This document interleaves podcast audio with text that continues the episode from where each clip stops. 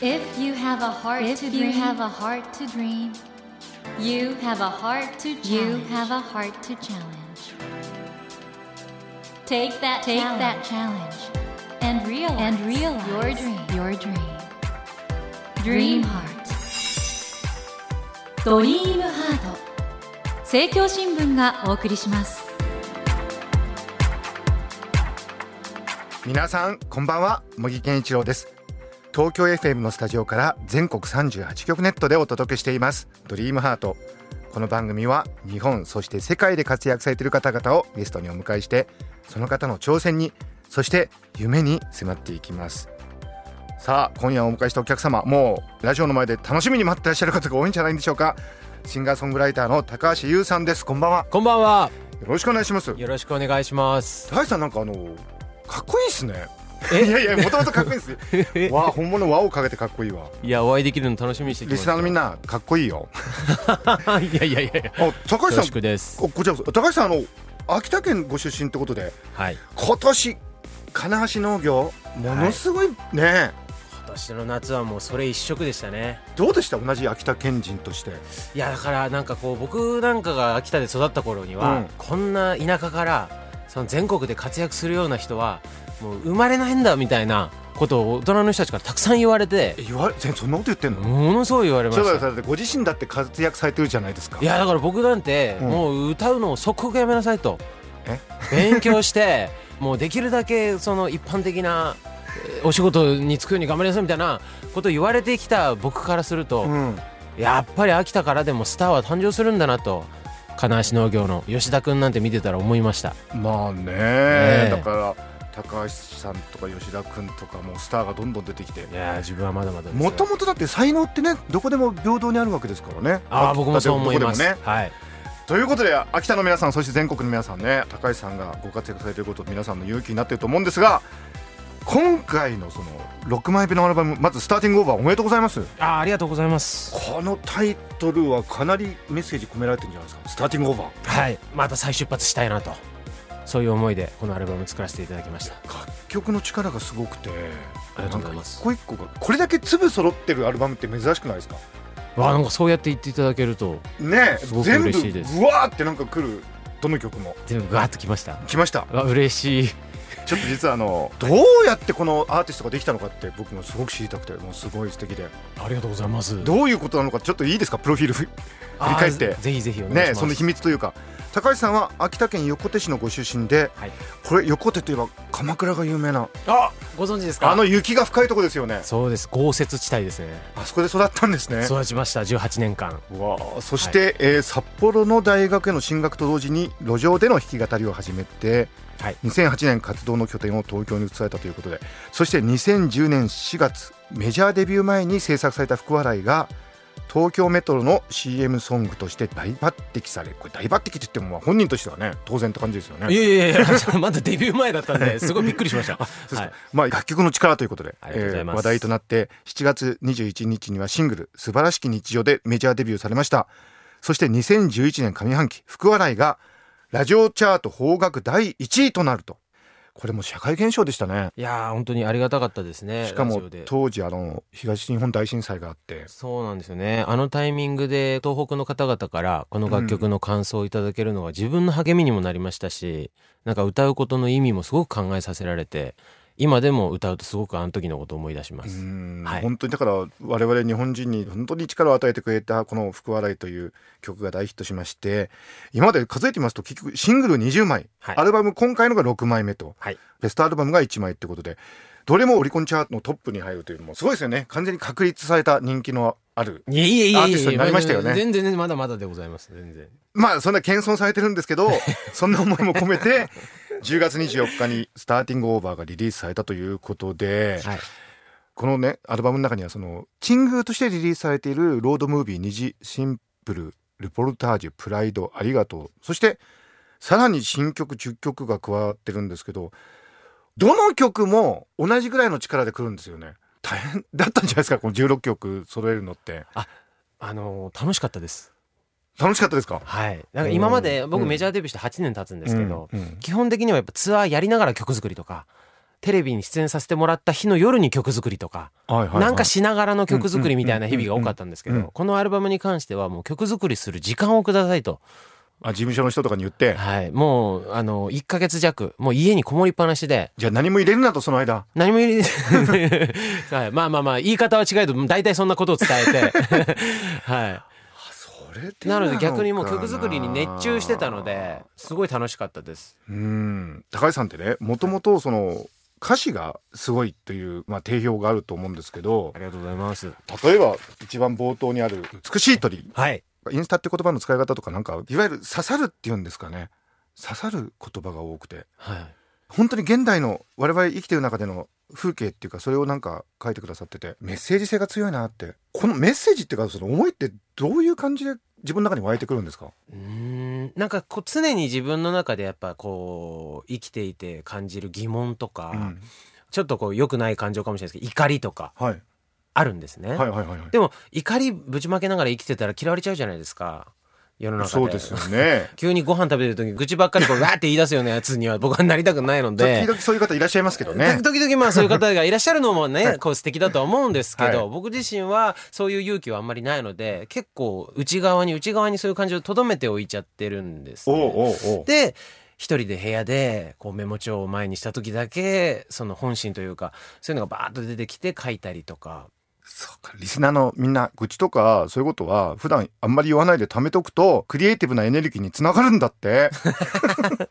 ど どうなんですか？そそういうのってあるんですかね？あると思いますあると思います。変にだからリリースしないで逆にこのギューって濃縮した感じがはい、言葉の持つ圧力っていうんですかね、はい、それが僕すごいなと思うんですよね。だから最近だと、うん。ケーブルのついてないイヤホンってあるじゃないですか。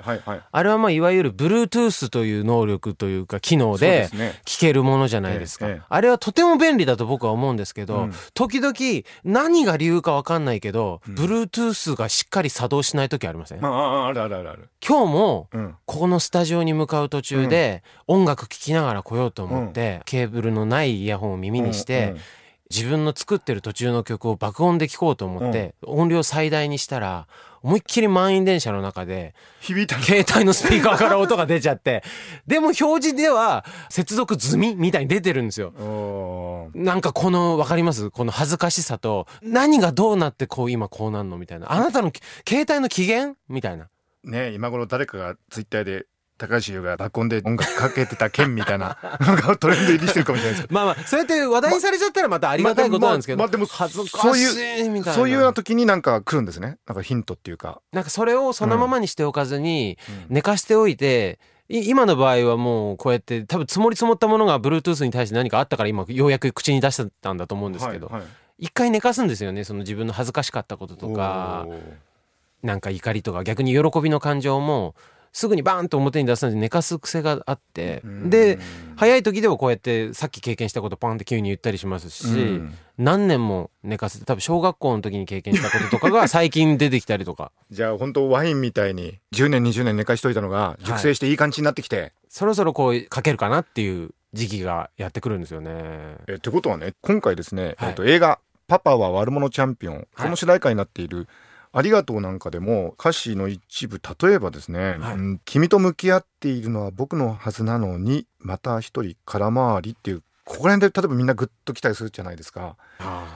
これってやっぱりじゃあいろんな人生の経験が熟成してここの言葉になってるってことですね。ああもうそうだと思います。うーんじゃあ特にこの特定の経験というよりはもういろんな今までのが混ざって出てきてるんですねこうやって。そうですね混ざって出てくることが多いかもしれないです。うーんだから熟成通した言葉の錬金術師ですね本当にね。わあぼーっと出てくるんですね。なんか光栄です。茂木さんにそういう風に言ってもらえるの。でもこれ例えばね本当の気持ちを口にはせずにおどけたり何度も頭を下げて全然大丈夫だよと笑っているとか。えこういう人生のシーンが高橋さんにもあったのかな？それとも誰かがそういうシーンなのを見てきたのかな？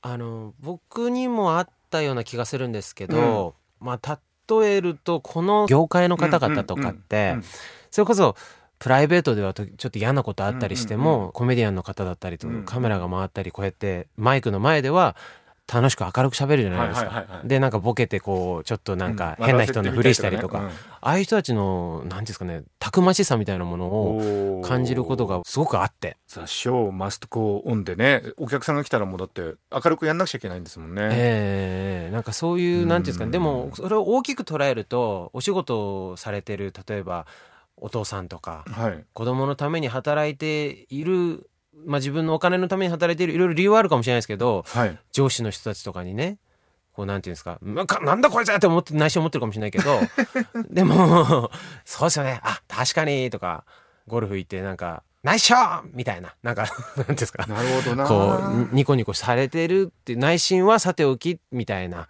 そういうのをなんか描写しようとしたんですかね。週刊文春のねはい。連載してる、あの近田春夫さんがね高橋さんの楽曲は本当に異常にポジティブなエネルギーが強いってことを書かれてたことあるんですけどだからそこら辺から来てんのかななんかそのメッセージの強さって。だから高橋さん自身も本当は陰では辛いこととか苦しいこととかあるけど隠してくださってるんですね。ああそうですね。なんかそういうの話と通じるかわかんないですけど、うん。僕よく目が笑ってないって言われます。あ今気づいた。本当だ。目が笑ってない。えやだ。そんななんかめ面と向かって言われるの辛い。嘘です嘘です。その嘘で本当本当いや皆さん本当にえ素敵な笑顔ですけど。あでも本当に辛いこととかはもう 自分の中に収めて。えそうですね。スタッフの方に対しても？そうですね基本的には。でもスタッフは一番まあ見てると思います。やっぱり四六時中一緒なんで今日なんかちょっとあれだななんかあんなみたいな。高橋今日なんかちょっと多分思ってるぞみたいな。なんかスタッフの方笑ってらっしゃいますが。も茂木さんどうなんですか？それえなんかあったらすぐ出しちゃう方いや僕も似たようなところはあるんですけどただはい。やっぱり僕は音楽を作ってリリースするっていうそういう能力がないんですごいなと思いますアーティストってやっぱりでもみんなそれが共感できるからやっぱり聞くんですよね、最近ツイッターフォローさせていただいあありがたんとうございます。ですけどすいません。赤毛のアンが男が読んだらみたいな。なんか言ってましたよね。でもあれも一つの表現というそうでかすね。メッセージだなと思って僕すごくなんか共感したんですよね。恐縮です。あれもなんかあれですかこう普段言えないことをああいうそうですね。なんか今日あのもうちょっと MC が高橋さんになってるようなそんなもうあの高橋さん今回のアルバムのジャケットリリー・フランキーさんが撮影されてると。はいこれどういう経緯でそうなったんですか？リリーさんとお仕事でご一緒させていただく機会ももちろんあるんですけど、一番最初の出会いがプライベートのお食事の場だったんですね。はいで事務所の先輩でもある福山雅治さんとおリリー・フランキーさんがすごく仲良くて、ええ。でその2人の食事会に僕もなんかこう合流させてもらって、え3人で喋ると、まあ、基本的には僕がこうなんかいろんな角度からいじられる会になるんですけど。でもリリーさんも音楽大好きな方で、はい。それこそギターをこう僕に貸していただいたりとか、ええ。ずーっと使ってたギターなんあそうなんだ。だけど高橋弾いてなんて言っていただいたりとか。なんかそういうつながりもあって今回のアルバムは自分にとってやっぱり大事なものになるのでこうつながりの深い人に協力してもらいたいなっていうお話をスタッフと共有して。でジャケットの撮影をじゃあつながりのあるリリーさんにお願いしてみようかみたいな。あれってどこで撮ったんですか？これはちょっとおしゃれなアトリエみたいな感じのスタジオってあるじゃないですかうんたまにそういうところで撮ったんですけど、うんやっぱあのリリーさんっていう方がこう内面を見つめる方というか、うん。ただこう表情だけで何かをしようとしてもすぐお気づきになられるバレちゃう感じがあって、はい。だからなんか最初こう撮影してるといやこれはちょっと高橋なんかかっこつけてんなみたいな。なんかいつも俺が知ってる高橋じゃないみたいな。飯食ってちょっと酒が入った時のそういう高橋見してよみたいな感じのことが始まってしばらくしてから撮れたのがこのジャケットですだからもうあダメだもう何も隠せないな。全部さらけ出そうみたいな表情になった時の顔でこのアルバムのジャケットが完成した感じです。車体と撮影者の間の本当友情絆そこでしか出せない自分？はい。もう本当にここで今初めて話すんですけど、はい。このジャケットは僕の顔のアップなんですね、うん。首から上なんですけど、これ首から下実は僕脱いでるんですよ。全裸？全じゃないです。全じゃないんだ全けどあの上半身をもう全部脱いでその本当にイノセントなものを撮りたいと。何もかもさらけ出したものを撮りたいみたいなことで。スターティングオーバーだしね。スターティングオーバーだし。あじゃあ今回は本当に高橋優さんのありのままそれが出たアルバムになりましたね。ジャケットも含め。ジャケットも含めリリーさんだったりこうスタッフだったり、うん。本当協力してくださる皆さんにさらけ出させてもらったというか改めてこう自分としてはこの世の中に自分の全てを今見てもらおうと。高橋優と申します。こういう歌を歌っておりますという気持ちでこのアルバムをリリースしています。リリー・フランキーさんも最近はね映画の俳優としての活躍がすごくて。すごいですよね。ね。ええ。で僕はあの実は高橋優さんの楽曲で最初におーって思ったの一つがあの例の霧島部活やめるっていうのあ主題歌のはい「日はまた昇る」だったんですけど、あありがとうございます。であの楽曲が素晴らしくて実は僕あの霧島部活やめるっていうのは、はい。過去10年の日本映画でベストワンなんですよ。えー、すごい嬉しい。本当に素晴らしい映画だと思っていて、えその主題歌をねー、え。ー書かれてるからあ幸せなコラボだなと思って。えー、嬉しい。え、す主題歌も含めて？もう含めてあの世界観っていうかもう。う素晴らしい映画ですよねあれ。超嬉しいです。あれ撮影現場とかも行かれたんですか？行きました。高知県の実際の学校を撮影現場に使われてたと思うんですけど、その現場の屋上のシーンあるじゃないですか。あります。ゾンビの、ええええ。あのシーンを撮ってる途中のところにお邪魔させてもらって、今回主題歌作らせていただく高橋ですってこう、ええ。か監督さんだったり。映り込んでます？ええ映り込んではいないです。あ あのゾンビの中の一人が僕ってことはない、ないんです。で、そこで時間いただいて歌わせてもらったりして、そういうつながりもあってから書かせてもらいました、日はまたの。やっぱり一つ一つの楽曲の裏にそういう思いっていうかストーリーがあって結局楽曲ってね本当に生命持っててある意味じゃ一人で勝手に動くんだけどやっぱりそのアーティストがどれぐらいそこに時間とかエネルギーとか魂を込めたかっていうのを結局我々受け取ってるんだなってね今お話伺っていや思いましたね。それすごい嬉しい受け取られ方です。うんっていうか、茂木さんがそんなに霧島部活やめるっていうお好きだっていうお話が聞けて僕はもう今日嬉しいいや僕はだからあの楽曲も含めあの世界がすごく好きで。でも僕もあの脳にいいことだけやりなさいっていう本があ大好きで。あありがとうございます。あの本を読ませてもらった時がメジャーデビューする前だったんですけど結構ダークだったんですよ僕。東京で友達もまだあんまりできる前で、でもなんかあの本に書かれてたことがこう感謝することだったりとかポジティブになることだったりとかだったじゃないですか。そうですね。茂木さんの発信された言葉から今の自分があるという思いがありまして僕は。嬉しいです。本当に会えるのを楽しみいにしてたんです。よ当に。ありがとうございます。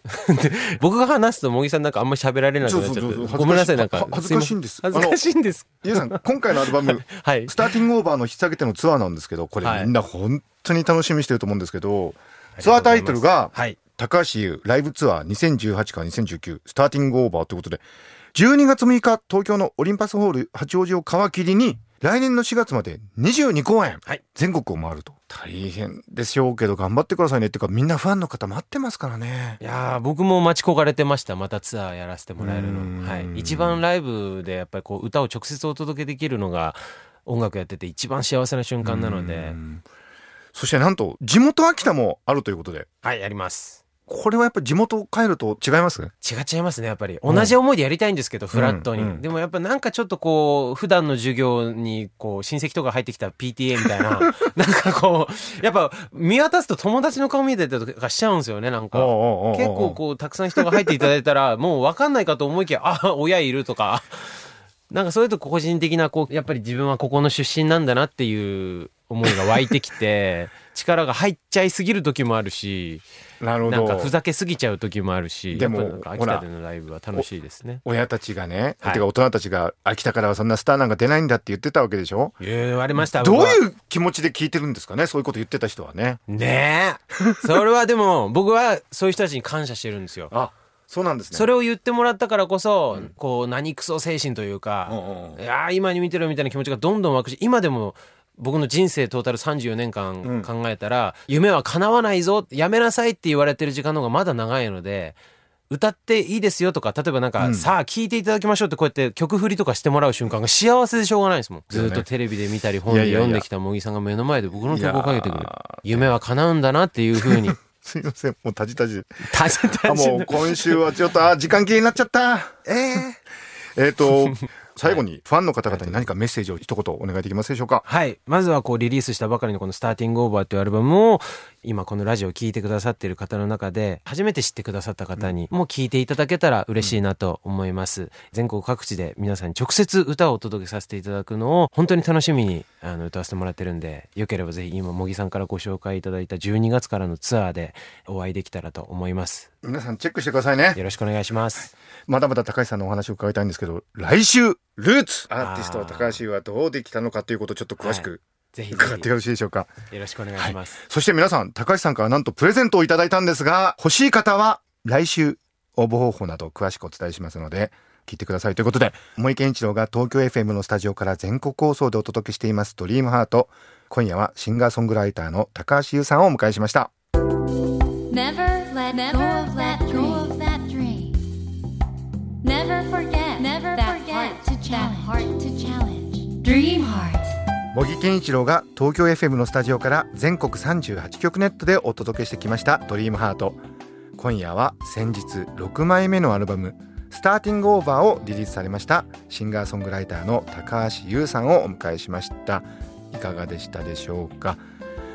うんなんかもう僕は胸がいっぱいになったな。やっぱりねスタジングオーバーって本当にあの楽曲一つ一つの力が素晴らしいんですけどそれをね高橋さんがどういう思いで作ってきたかってそういうねお話を伺ってるとやっぱり一曲一曲を本当に大事に聴きたいなと思いますし今回ねまあお忙しい中1ヶ月アルバム作りだけに時間を費やして送り出してきたってだけあって本当にねこれもう素晴らしいアルバムになってますのでぜひ皆さんあのお聴きくださいね。やっぱりねこの楽曲聴くことによって明日への力エネルギーをもらうってことがあると思いますのでぜひこのアルバム手に入れてみてください。それではまた土曜の夜10時にお会いしましょう。ドリームハートお相手は森健一郎でした。ドリームハート。政教新聞がお送りしました。